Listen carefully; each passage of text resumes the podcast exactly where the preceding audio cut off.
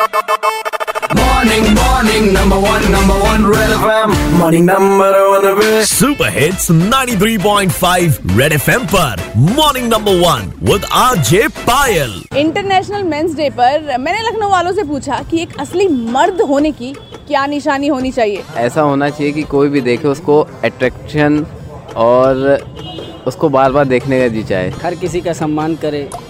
चाहे वो महिलाओं का हो चाहे वो बड़े बुज़ुर्गों का हो। फिटनेस होनी चाहिए पूरी और स्मार्ट होना चाहिए बियर्ड वगैरह। सबसे बड़ी यही है कि आप अपने परिवार के अपने रिश्तेदारों का जो कर्तव्य निर्वाहन कर ले जाए। पर्सनालिटी ऐसी होनी चाहिए लगे कि हाँ एक मुंडा है खतरनाक बवाल वाला एकदम है कि नहीं?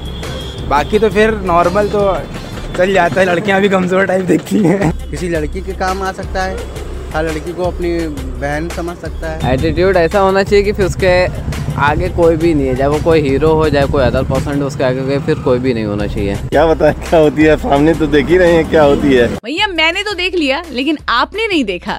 तो अगर इंटरनेशनल मेंस डे का ये वीडियो आपको देखना है तो सीधे मेरे सोशल मीडिया पर जाइए। एट द रेट भाई साहब पायल के नाम से मैं आपको मिलूँगी। देखिए और अपने विचार प्रकट कीजिए। और आप सबको एक बार फिर से happy international men's day red F M बजाते रहो red F M morning number one R J Payal के साथ रोज सुबह सात से बारह Monday to Saturday only on red F M बजाते रहो